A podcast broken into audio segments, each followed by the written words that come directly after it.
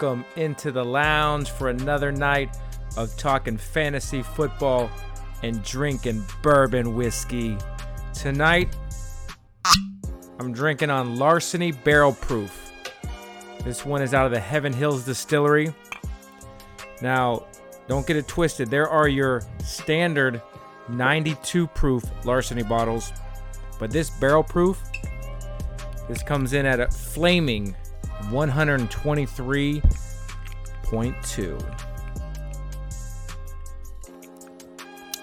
For those first time listeners, it's just me tasting and trying whiskeys, cocktails, but also bringing you fantasy fire is the most important thing that we do here in the lounge. If you don't know already, you can find me on Twitter at Roto Lounge, my YouTube channel, Roto Lounge. If you also want to see some pictures of the lounge or some cocktails or whiskey, hit me up on Instagram at Roto Lounge. Also, check out my website, rotolounge.com. So, those regulars, go ahead, pull a seat up, sit down at the bar, and let's get to drinking. Cheers.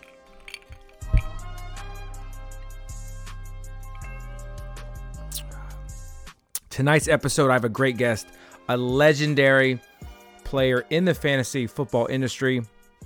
But before we get started, let me give you a backstory on how this fella found out about our bar, what brought him into the lounge.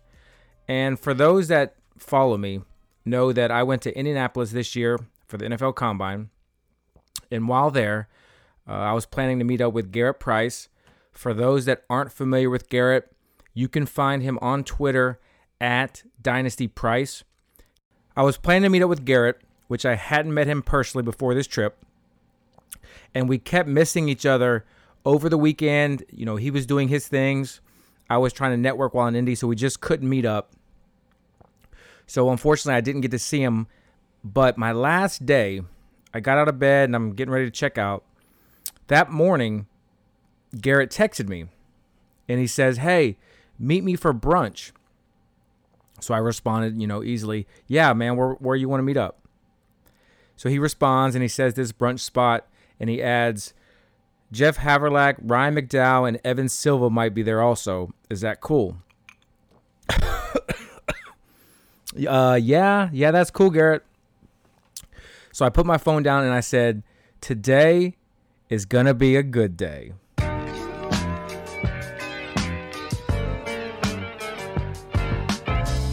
So I meet up at this brunch spot and I'm like, damn, do they even sell alcohol for brunch? You know, you guys know I'm a drinker, so I'm going into this knowing that I want a really nice cocktail or something strong to take the edge off. When I get there, nobody knows who I am, nobody's seen me before, kind of looking at me strange, like, who's that guy? Uh, but everybody was very welcoming. And, you know, it didn't appear that they had any alcohol, so I just ordered a water kind of kept myself, sat back, and just kind of took it all in. You know, we all chilled for a bit at this spot. It, it was a really good time. Really nice time with all the guys. Appreciate you, Jeff. Uh, but I got a chance to finally meet Garrett and the rest of these fantasy legends. We talked for a long time, long time, and just talked fantasy football and strategies and the business and what everyone was doing. So I really enjoyed it. So I'm excited to present this to you because Evan always drops real fantasy knowledge and it's going to help us in our fantasy drafts. And we're going to be talking running back strength of schedule for the 2020 season. But one last thing, one last thing. This isn't going to run like your normal podcast. For those that follow me know that I have a new affinity for the 80s TV show Cheers. And I get it if, if you're trying to watch Cheers now, back from when it first aired, you know, as much as we have been exposed to as a society over the years, you know, the jokes from back then in the 80s, there aren't as humorous maybe as they are now, but there's some really good storylines, some really good, you know, funny spots. Um, they have a great cast of characters, and it's set in a bar, right? So it reminds me of the Roto Lounge. And for this episode, since I wasn't able to get video set up, I want you to imagine you're watching the best TV show in the world and is taking place in a bar. I hope you enjoy and I hope you crush your fantasy leagues. Wouldn't you like to get away?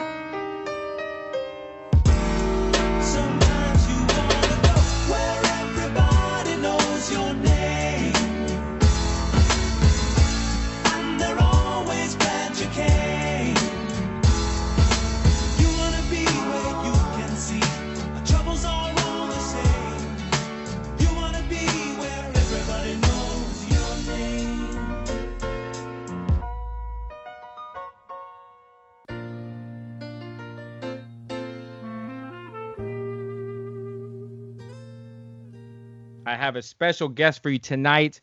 He has a simple introduction, and that's simply the baddest man on the planet.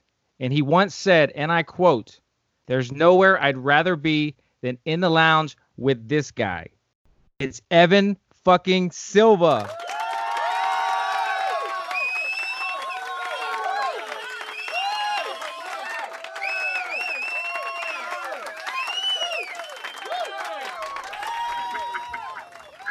Roto Lounge, man. It is good to be at the lounge with you, and uh, I'm glad that we were able to make this happen. We had a great time uh, in Indy and uh, earlier this year, and this is the Roto Lounge. I'm excited to be in the lounge. There's one thing you have to have when you come to the lounge, and that is an ice cold drink. So, what are you drinking on tonight? I'm out in the uh, St. Louis suburbs, O'Fallon, uh, Missouri, and I have an O'Fallon beer here, and it's okay. You know, it's above average. Since you're always bringing heat, I had to reach in, in my cabinet. and I had to pull something strong. I, I pulled a 123 proof Larceny barrel proof bourbon whiskey that I'm going to sip on tonight. Goodness gracious. I, I think we're going to be drinking like Sammy Watkins tonight. you read that article where mm-hmm. where Sammy talked about he partied every night. Is he finally hungry for a change? I mean, according to Sammy, quote, he said eight more seasons, two more Super Bowls, and one gold jacket. Book it.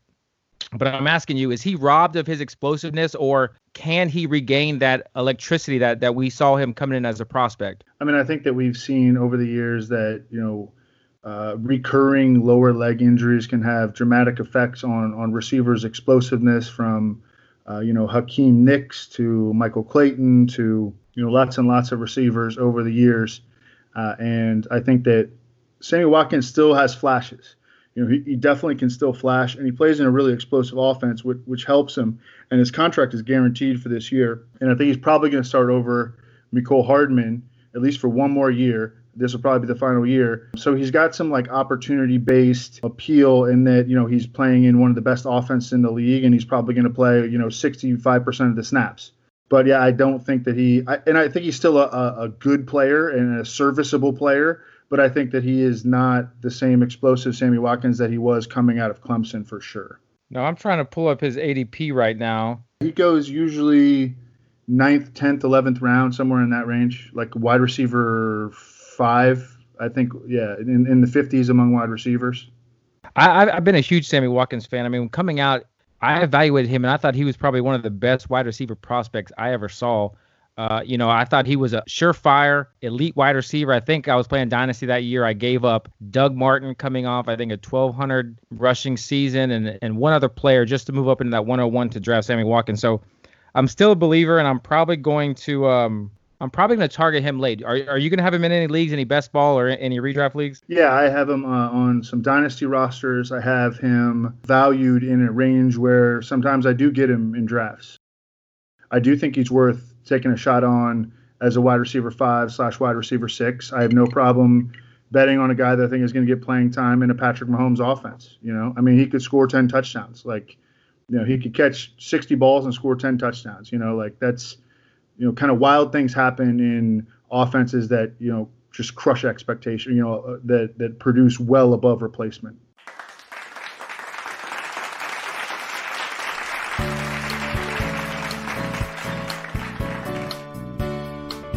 I wanted to talk about tonight with you. I mean, I don't, I don't want to put too much emphasis on um, strength of schedule because, you know, we Right. never know what's going to happen with, you know, the COVID 19 and, and how the NFL is going to change the schedule. I think there's several scenarios where they could move some games to the end of the season or they could expand. But I found a strength of schedule uh, on, on Fantasy Pros, and I want to go over that. But real quick before I get into that, congratulations on uh, establish the run. Ha- have you guys celebrated your first year yet?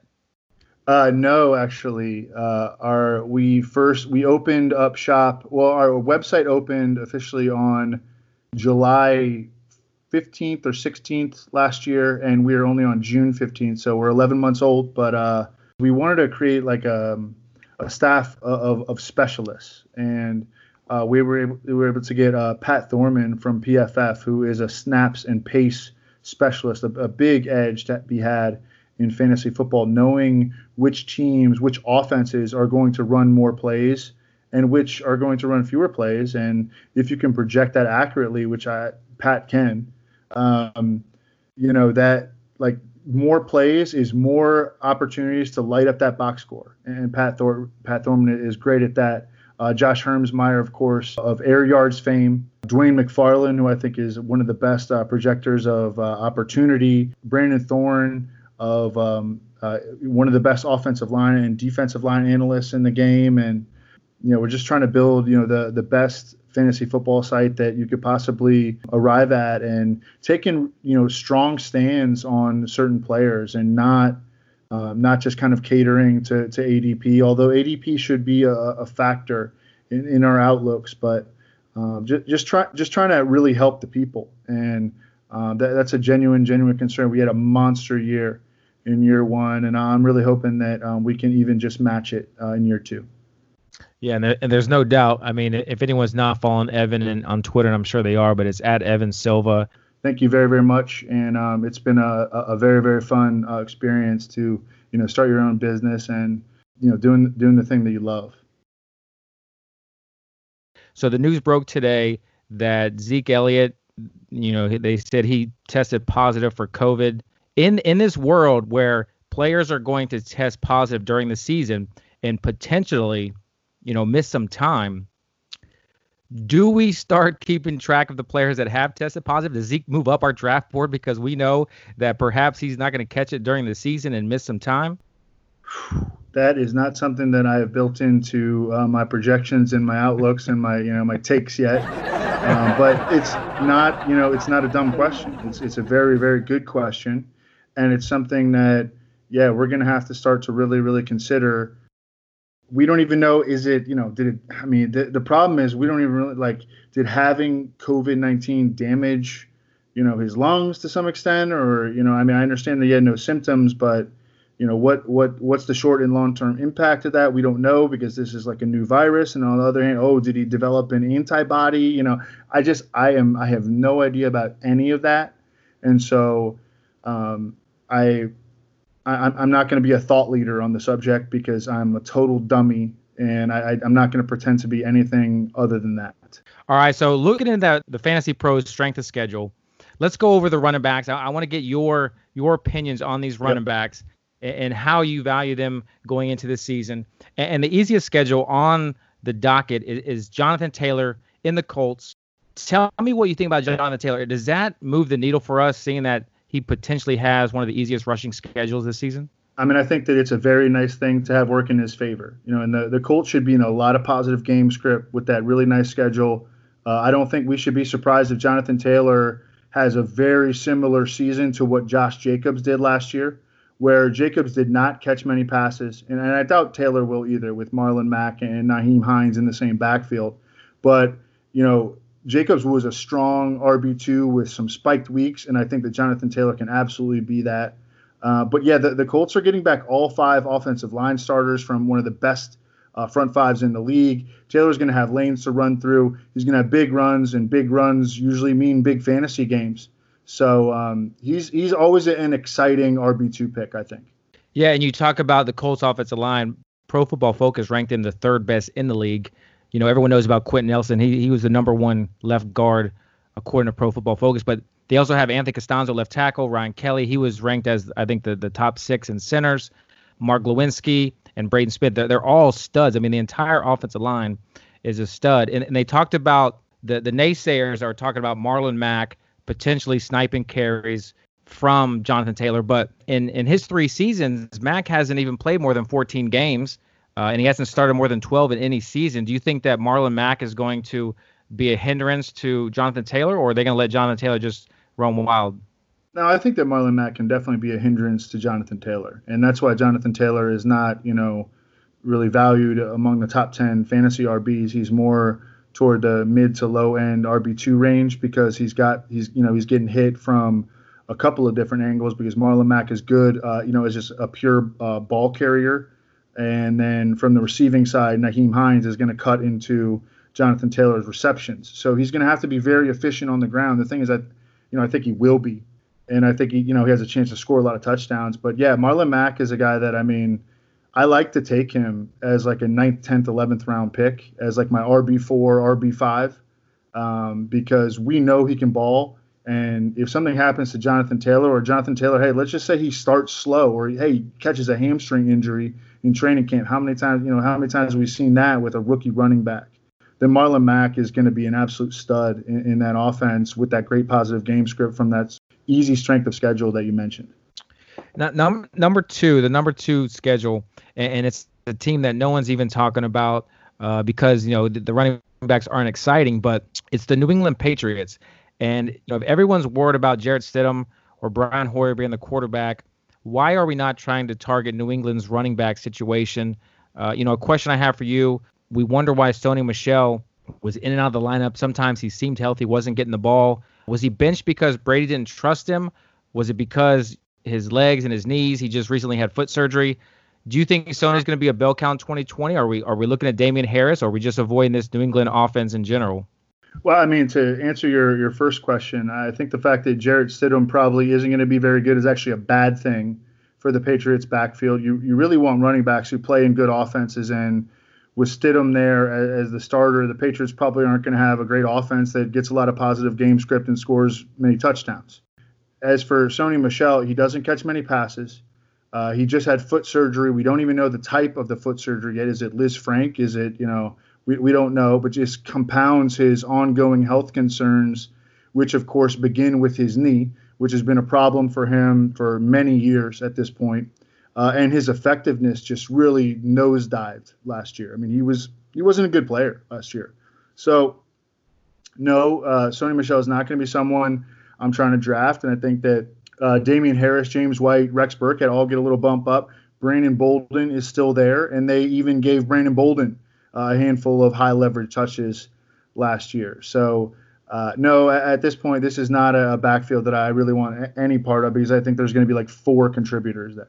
Fair. I did a podcast last night and I talked about some some undervalued running backs and I had Damien Harris listed. I think he's going at running back 56 or 59, just way down the list. And you know what? I, I was feeling that if Sony, you know, can't carry the load, perhaps they they see what Damien Harris can do. But um, you know, we'll see how that unfolds. Another guy that I, I know that you like this year, and, and, it's the the fourth easiest strength of schedule, and that's the Pittsburgh Steelers, and that's James mm-hmm. Conner.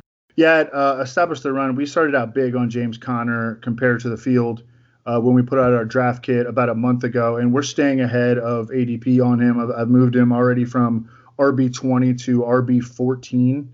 I don't think that the the quality competition is re- really there to hurt his snaps and touches this year. Uh, and James Conner was on pace for 1,408 total yards, 14 touchdowns, and 66 catches through seven games last year. He got hurt, and he and he played 56 snaps the rest of the way. And the Steelers' offense is going to be way better this year than it was last year with Big Ben back. Um, they're getting back four or five offensive line starters. Um, they've got Juju, they got Diontae Johnson.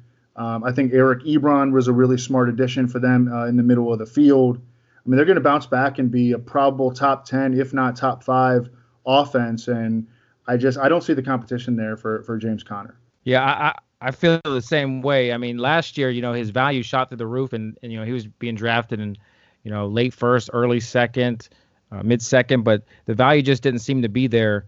Uh, and then he got injured on top of that. So now that he's fallen back in drafts, the opportunity might be there for us to, uh, to get a running back that potentially could be a bell cow. You know, Tomlin's talked about how you know, he's a three yeah. down back when healthy. Um, no, he's he's one of the best values in, in drafts uh, anywhere right now. You have your 150, your top 150, uh, which I try to stay tuned to your podcast and listen to that. Now, where do you have these running backs?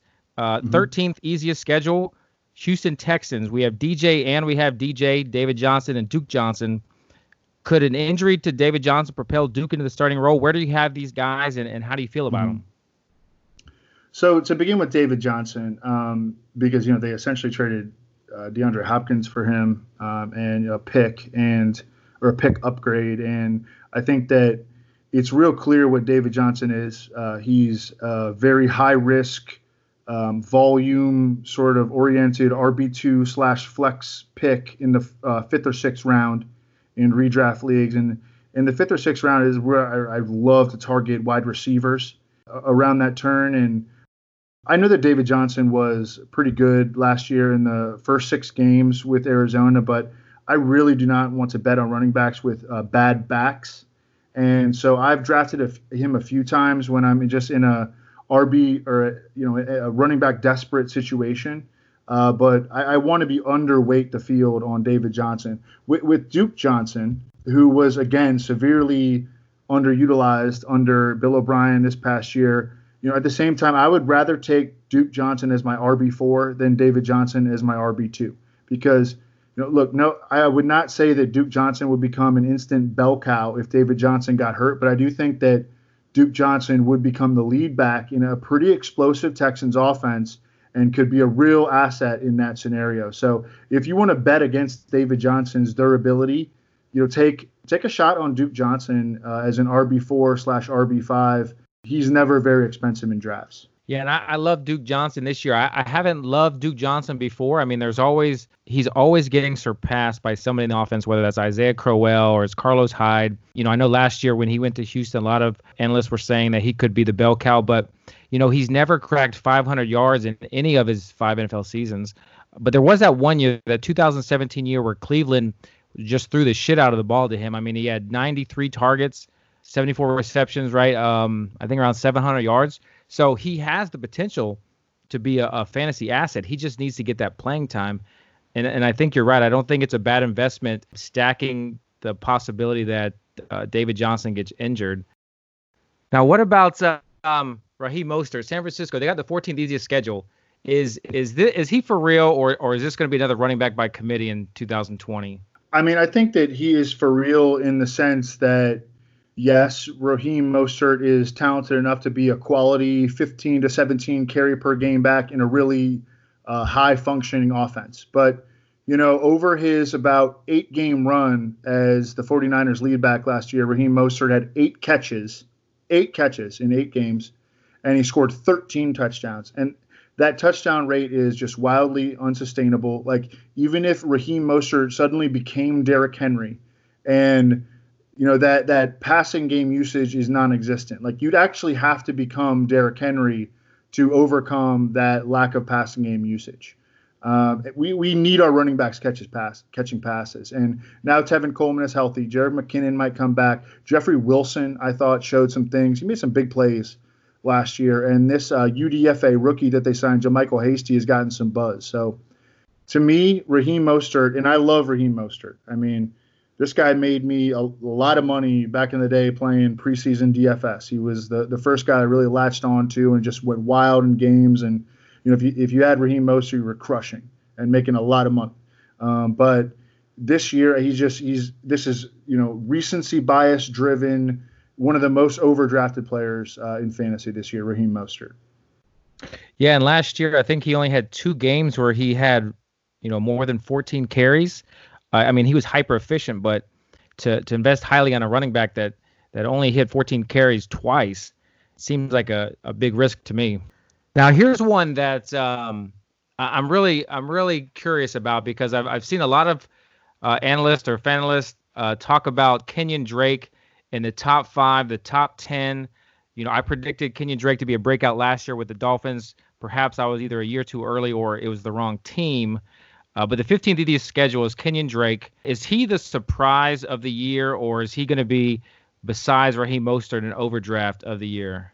I mean, I, am very pro Kenyon Drake. If you isolate Kenyon Drake's eight games with Arizona last year, where he just had to jump in the offense, learn everything, and take over as the lead back, you know, he was on pace for over 1,300 total yards, 56 catches, and 16 touchdowns. And I think the entire Cardinals offense is going to improve when you're pulling out Damiere Byrd and Trent Sherfield and KeeSean Johnson, who played a ton of snaps for for them last year, and then you just pull those guys out and you insert DeAndre Hopkins. You know, the, the Cardinals were number two behind the Ravens in rushing DVOA last season. That was in Cliff Kingsbury's first year with a rookie quarterback, just piecing together uh, their backfield, their running backs, and their offensive line. And Kenyon Drake is a playmaker, man. So he's a guy that I can get behind very early in the second round and redraft, and I, I, have, I have no regrets. I'm, I'm, I'm very like his upside is very, very high. He can catch passes. You know, he can create big plays. He's playing in a, uh, an offense that is, you know, the the trajectory just slamming upward. So yeah, definitely. I, I like Kenyon Drake and I like Chase Edmonds. When I don't get Kenyon Drake, or, or when even sometimes when I do, I will take Chase Edmonds as my RB four, RB five, no problem. Yeah, I saw in your in your charity draft, Superflex Best Ball that Solace um, put together. You you had Chase Edmonds, and you know I was a fan of Chase Edmonds coming out, and last year, and this is what kind of worries me. I mean, people that are that are into Kenyon Drake, Chase Edmonds was Kenyon Drake before Kenyon Drake, right? Against the Giants, Chase Edmonds had 27 carries, 135 yards, and three touchdowns, and he was on his way to being, you know, a league winner and then the next week he gets hurt. Then you know Kenyon Drake comes in and steals you know all the thunder from Chase Edmonds. How do we know that Chase Edmonds isn't a better back than Kenyon Drake? And and were you targeting Edmonds in that that charity bowl because or that charity draft because you know you see the potential that he could possibly take some of that role? Um, I think it's mostly injury uh, uh, related. Like I think that really, really for Chase Edmonds to pop, he would probably need Kenyon Drake to miss time. But hey, listen, you know Kenyon Drake is is a guy that even going back to college, he's never been a, a high volume over the course of a season season sort of guy. He's never had a season like that. Um, so you know he he just really hasn't proven himself to to be a workhorse at any point in his football playing career and that's the risk that you run with Kenyon Drake is that you know the the lack of, of, resume, but we do know that he's a playmaker. We do know he's in. A, I think he's in a very very good situation. So I'm willing to bet on those things. You know, look if he if he checked every box, if he had the the workhorse resume too, he'd be like a top five pick. You know, but he's missing that piece from his outlook, and that's what pushes him toward uh, the top of the of the second round as opposed to being a legit, you know, right up right there with Alvin Kamara. Yeah, and I was looking at, I went back and I was looking at uh, Cliff his resume in college and when he was the, the offensive coordinator at Texas A&M, I think uh, Trey Williams was the running back. He had 700 800 yards. He then be, went on to be the coach of Texas Tech from 2013 to 2018, and he never had a running back over 800 yards except uh, two seasons, and that was uh, he, DeAndre he, Washington. DeAndre, DeAndre Washington, yeah, yeah, he's, yeah, he's with he Kansas City now. He yeah, he balled out. He balled out, and that's the very sort of player that Kenyon Drake is. Very much like DeAndre Washington. But go ahead. Yeah, and, and I was going to say, I look, yeah, Washington had 1,100 one year and, and 1,400 the other year, and, and, the rest of his coaching career, he never had uh, a running back eclipse 800 yards. And and part of me, I mean, I know David Johnson was a top five back before he got injured last year, and then Chase Edmonds and then Drake. So the offense is, you know, schemed to open up those roles for the running back. But does things change now that DeAndre Hopkins is there? I mean, last year they had, you know, they like you said they they put together Damiere Byrd and, and injured Christian Kirk and, and, and Larry Fitzgerald. Now they have that focal point in DeAndre Hopkins. Uh, Kirk's healthy. You have Andy Isabella another year uh, Hakeem Butler, and Larry Fitzgerald. So with all these passing mm-hmm. options, does Cliff? I mean, he lives to pass. Does he decide to throw the football more, even though he does have? I mean, Drake I think that he showed us last year that he doesn't necessarily live to pass. You know, he was yeah. they they were very efficient, and he I I think that he's a guy that you know, is just willing to build his offense around his strengths. Like when he had DeAndre Washington, who was an NFL player at Texas Tech in his backfield, and he didn't have very many other NFL players in his backfield uh, at Texas Tech. Actually, I went back and looked at this. His problem there was recruiting. I mean, they didn't have NFL players coming out of Texas Tech during his uh, his time there, and uh, DeAndre Washington was one of the few. And when he had DeAndre Washington, um, who was a fifth round pick by the Raiders and now plays for Kansas City, and um, I think is is pretty darn good you know, in, in a, a, a, multiple facets, and certainly good enough now that he's on his second contract in the NFL. You know, Cliff Kingsbury built around him. And last year, when he had a really good running game and a sort of fledgling passing attack where you know, they had Larry Fitzgerald sort of on his last legs and Christian Kirk kind of banged up. And again, trotting out those guys, KeeSean Johnson, Trent Sherfield, and um, Damiere Byrd. And Andy Isabella was not ready. Uh, you know, he, he he changed his offense actually on the fly. They went from a team that wanted to run four receivers very often early in the in the year to then inserting a tight end. And Maxx Williams actually played a very big role for them in their running game. He was PFF's number one overall run blocking tight end uh, this past year, Maxx Williams, and they finished number two in rushing DVOA behind the freaking Ravens. You know, so I think that Cliff Kingsbury has shown his coaching acumen, uh, and I don't think that he is subservient to some. Oh, we have to throw the ball, you know, a billion times to win. I think he's going to uh, cater his his scheme to his personnel. Um, and that's one thing that makes me very optimistic about the Cardinals and about Kenyon Drake and Kyler Murray this year. Yeah, there, there should be some fireworks definitely um, coming out of Arizona. So the 17th easiest schedule, and, I- and I did a separate podcast just on this player, and he's from Chicago, and you you reside in Chicago, right? Uh, yes. I'm starting to tilt a bit on this guy, and and it's David Montgomery. Uh, you know, the Bears, they're adding some tight ends. They brought in Jimmy Graham. They they spent their first pick on Cole Kmet. It seems like they're trying to form an identity there in Chicago. What what's your take on on David Montgomery? Uh, exact same ballpark, I think, as David Johnson. Basically, a pretty unexciting RB2 slash flex slash volume pick. You know, the, the Bears had one of the worst run blocking units last year and did almost nothing this offseason to change it. Their big move was signing former Seahawks first round bust Germain Ifedi uh, to a one year deal. Uh, they have one of the worst quarterback situations in the league. David Montgomery has Tarik Cohen and Cordarrelle Patterson cutting into his catches. Uh, David Montgomery is a guy who's probably going to get you between 9 and 13 PPR points every week. Some people are good with that. Some people like to aim higher.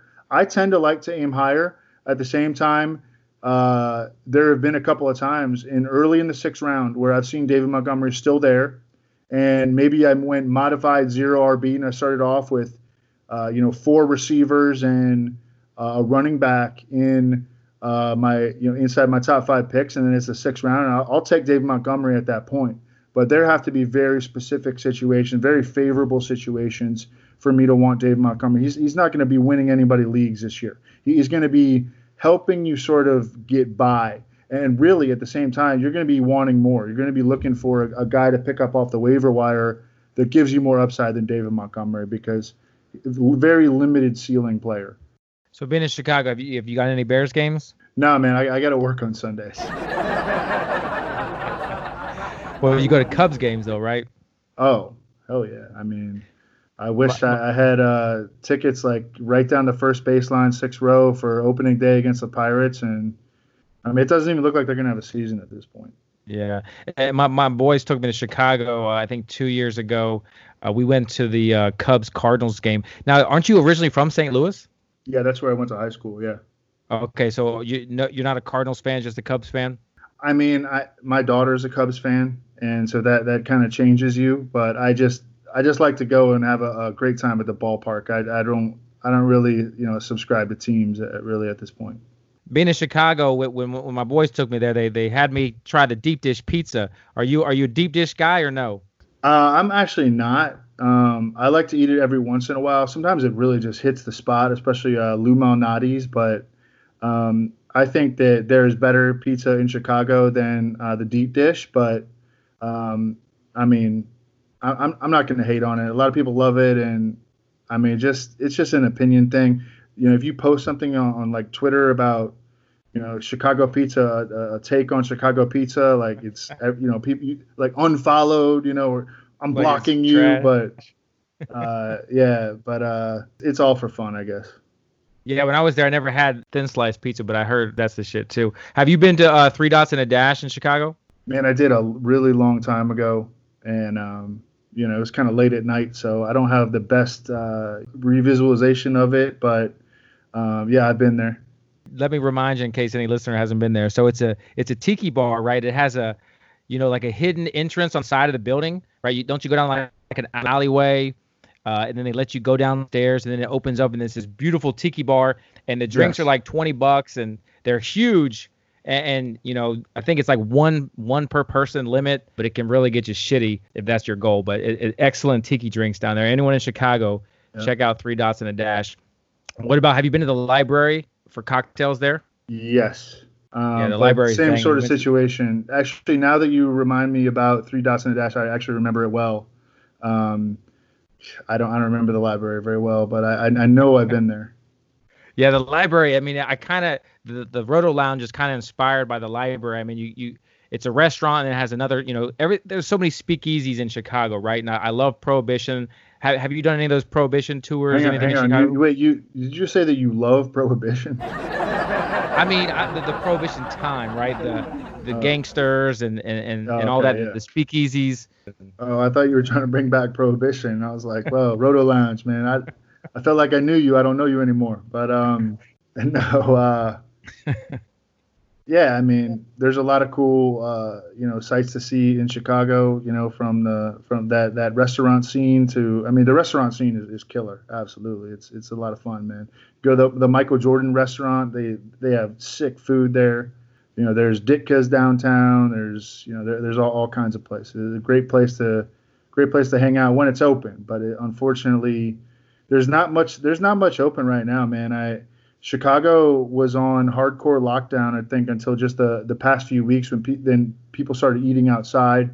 Uh, when the lockdown started and school ended for my kid, we got out of Dodge and uh, we went to my parents' house in St. Louis. And the last time I went back to Chicago, which was like about a week and a half ago, um, everything in the city was boarded up. So it is not the best of times in Chicago right now.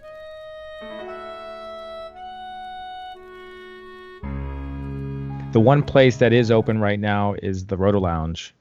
Get your drink now. We got a few more things to talk about before we get out of here. Rounding out the list of hardest schedules, hardest schedules for running backs this year. We got the Buffalo Bills with Devin Singletary and Zach Moss. Hmm. What- How do you how do you perceive that that timeshare there, that that situation there in Buffalo? Well, I thought that the you know the way that the Bills used Devin Singletary down the stretch last year, and that was over the final eight games, uh, including the playoffs for Buffalo. Um, he received exact, or I'm sorry, the final six games, he received exactly 20 touches per game. Uh, he started to be used a lot more in the passing game. You saw his snap percentage rise well above uh, Frank Gore's, and then they did let Frank Gore go, but they used a, a pretty high pick on Zach Moss. So I was sort of entering the draft from uh, Devin Singletary standpoint, not expecting them to use you know a day two pick on, on a running back, but you know they they did, and that's almost exactly where Devin Devin Singletary was taken a little bit higher uh, in the third round, but they were both third round picks. Zach Moss poses significant threats from a, a goal line standpoint. He wasn't a terrible receiver in his college career he looks more like a feature back than does Devin Singletary. I mean, Devin Singletary is 5'8", 203.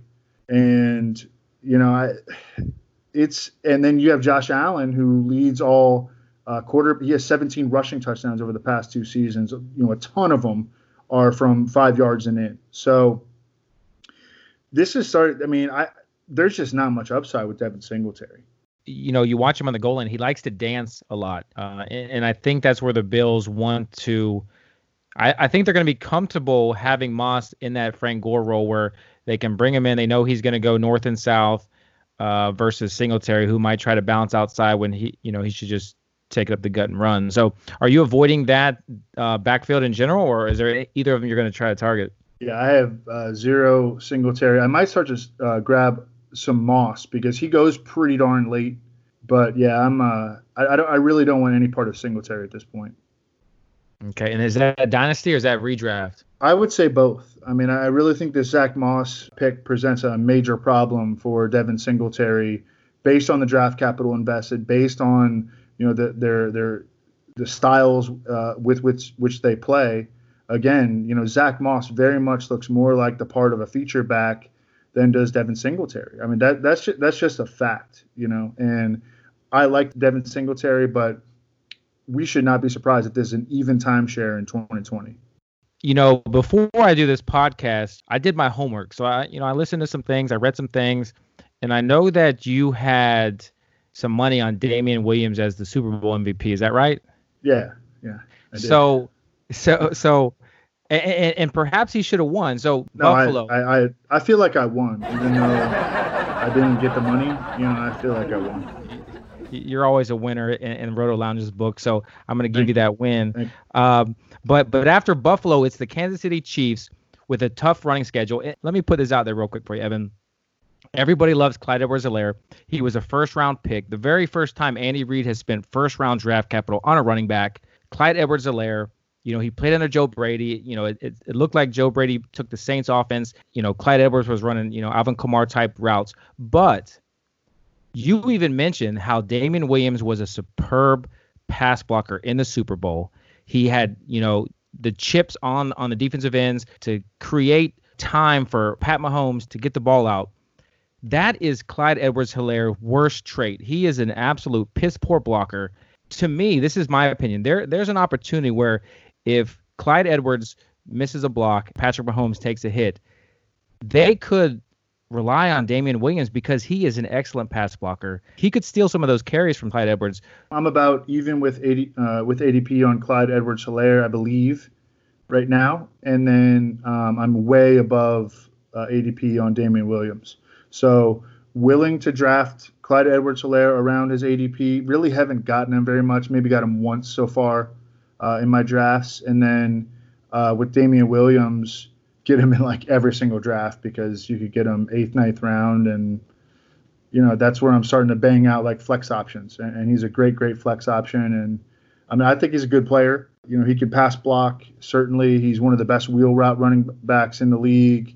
Mahomes loves him. I think that Damien Williams is going to be involved to some extent, even if he does lose lead back work to Clyde Edwards-Helaire, and I expect him to because Clyde Edwards-Helaire is a first round pick. You know, if I get nine to 12 touches out of Damian Williams every week this year, you know, get him eighth, ninth round with a shot. Hey, if, if something happens to Clyde Edwards-Helaire that I have an RB1, like, you know, I'm taking that every single time. Uh, Damien Williams, I, I, I get him in like every draft. Yeah, I mean it's great value. Um, you know, right now I think he's going around running back 47.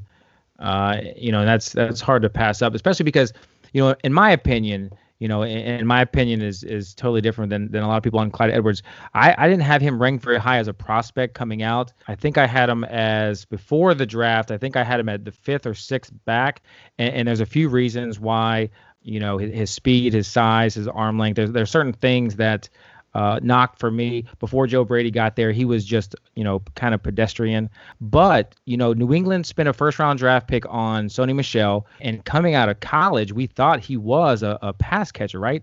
I mean, that seemed like that was his bread and butter. Seattle drafted Rashaad Penny in the first round, and his downfall was he couldn't pass block at all. So, there are scenarios, and I could be the devil's advocate. There are scenarios that I think that Clyde Edwards could potentially be a bust in the NFL. And if he is, Damien Williams, you know, has that potential at least this year. I mean, he's I think he's 28 or 29. He has that potential in 2020 to really be a sleeper if Clyde Edwards can't pick up the speed of the NFL uh, in his first year. I, am gonna I'm gonna chalk up Damien Williams in, in a lot of my drafts as well. Uh, I'm gonna be avoiding Clyde Edwards just just because I, am not a big fan. But a guy that I am a fan of, and, and a lot of people aren't, and they have even a harder run schedule than the Chiefs, and that's the Rams, and that's Cam Akers. And I really love Cam Akers. Tell me what you think about Cam Akers. Is he gonna is he gonna split time in that offense? Is he gonna eventually take that role? Tell me what you think about Cam Akers. A guy that like you know I I've drafted a couple times, but I, I'm never that excited about. I'm not ex- as excited about him as I am about J.K. Dobbins. I'm certainly not Jonathan Taylor. Um, I I still like Darrell Henderson, and you know I I don't think he should be swept under the rug by any means. Uh, Malcolm Brown also is a guy that's a threat for goal line carries. I like Cam Akers okay, but uh, I, I, I don't want him as my RB two, and I, I, think he's he's fine as my RB three. But I, I'm still trying to aim higher. I, I like Jake J.K. Dobbins better than than him, and those guys are really close in ADP right now. Now the hardest schedule on the year, if the NFL schedule goes as projected, and you know this is just based on on last year, so we don't want to put too much emphasis on this, but it's the New Orleans Saints and it's Alvin Kamara, but it's not stopping the drafters from taking him, you know, in the top three picks. My question for you, Taysom Hill. So they just signed Taysom Hill uh, to a two-year deal in April. right? It was a 21 million deal, including 16 million fully guaranteed. But you know, I dived into that, and a lot of the he, he has like uh, 1.6 million in performance incentives, and and, and most of those per- incentives are based on passing. Um, so it looks like they're setting him up to be the starter in 2021. But uh, one, I can ask you about that. But in 2020, do you think Taysom Hill is going to be taking some of Kamara's uh, red zone carries? I mean, I think last year Taysom had six touchdown receptions in the red zone. I think he had one rushing touchdown. And, you know, we know Kamara had that ankle sprain last year, and that could have been a trigger for that. But tell me what you think about Kamara as potentially one of the hardest rushing schedules. The fact that Taysom Hill is there to perhaps vulture some red zone uh, work, and the potential of Taysom Hill uh, in his 2021 uh, prospects. Perhaps we might want to jump on him now and stash him for 2021. So, um, you know, the fact that Alvin Kamara has a tough rushing schedule, just like I don't care about that at all because Alvin Kamara, um, so much, I mean, such a, a heavy weight of his uh, fantasy value is derived from receiving uh, usage. And, you know, just I'm not banking on him to like, you know, even even rush for a thousand yards. You know, like I'm I'm going for I'm going for his receiving ability and his big play ability and don't care that he's facing a tough uh, rushing schedule. I actually think that might be better because that might encourage the Saints to throw the ball to Alvin Kamara more than run it against those difficult defensive fronts that they're going to be facing. I think that Alvin Kamara is uh, the uh, sort of, you know, not as, I mean, he was the RB9 in PPR. So he, he wasn't a bum last year, but he was not the game breaking presence that he usually is uh, because he had some injury misfortune with his ankle, uh, his knee, uh, and he got hit by a touchdown regression. I mean, he scored like some like 32 touchdowns in his first 31 games, and all of a sudden he had six touchdowns last year. You know, after averaging like 15 touchdowns per season previously, the Saints' offense can be really good. I mean, they're bringing back four or five starters from one of the best offensive lines in the league. The guy who was leaving up front, Larry Warford, they cut him uh, he was their right guard. They replaced him. The reason that they cut him is because they drafted his replacement in the first round. So yeah, I personally have Alvin Kamara as this year's RB RB four overall and number four overall pick. The only guys I would take ahead of him are McCaffrey, Barkley, and Elliott. And you'd probably take Elliott over him because he's already got COVID, right? Uh, I have I have not built uh, the COVID into my analysis yet, but uh, I, I I need to start doing that talking about the uh, incentive triggers for Taysom Hill, he's got 1.6 million in performance triggers. He gets 150 grand if he passes for 3,250 yards. He gets 150 grand if he has a passer rating of 90% or more. He gets 150 grand for a 65% completion percentage, yeah. and he gets 250 grand if he gets Offensive Player of the Year or MVP. Does this tell us that he's already positioned to be that 2021 no. quarterback? No, no. Th- those so those uh, those incentives are bargained over by the team and by you know versus the agent, and the fact that the team you know left those in there could be construed as you know they know that Taysom Hill is not going to reach those barriers because he's never going to be the Saints franchise quarterback because he has you know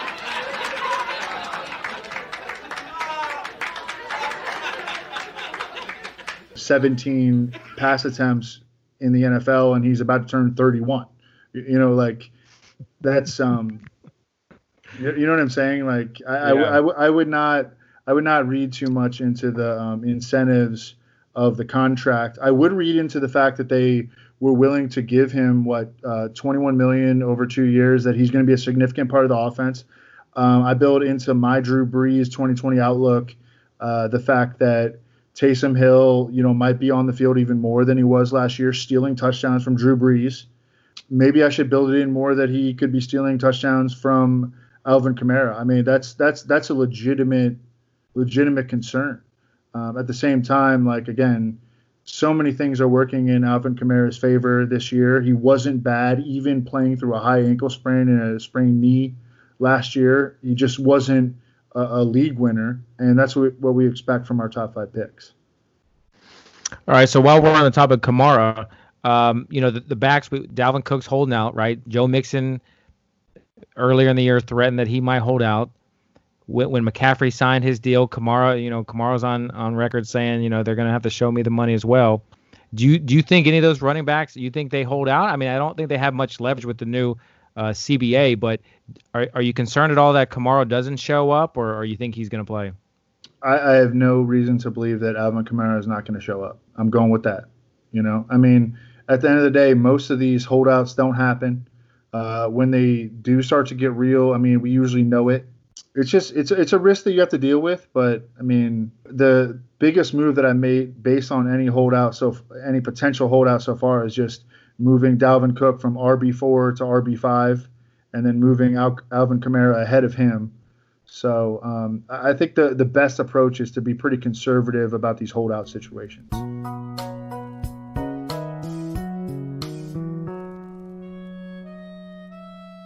Let's real quick. I know you got to go, Evan. You got things you got to do. Let's talk about some late round quarterbacks that can potentially help you win your league. Just going based on strength of schedule, the easiest half of the league. All right, we got a few guys. We got Nick Foles, who's got the, the second easiest strength of schedule. Dwayne Haskins has the third easiest. Teddy Bridgewater has the fourth easiest. Big Ben 11th, Tyrod 12th, Jimmy G 14th, Gardner Minshew. Any of these quarterbacks are you targeting? Do you see any of them potentially breaking out, giving you an opportunity to win your league in 2020? Uh, I'm not sure that uh, this player will win you your league, but I do think that uh, he's a good pick, and that's Jimmy Garoppolo, uh, because of the the schedule that off which he starts. Um, first of all, uh, he, this is only his second full year under Kyle Shanahan. You, you realize they made it to the freaking Super Bowl uh, in Kyle Shanahan's first year with Jimmy Garoppolo. Um, this will be the second year for Deebo Samuel in the offense as well, and Deebo Samuel kept getting better as last year progressed. They they traded up for Brandon Aiyuk.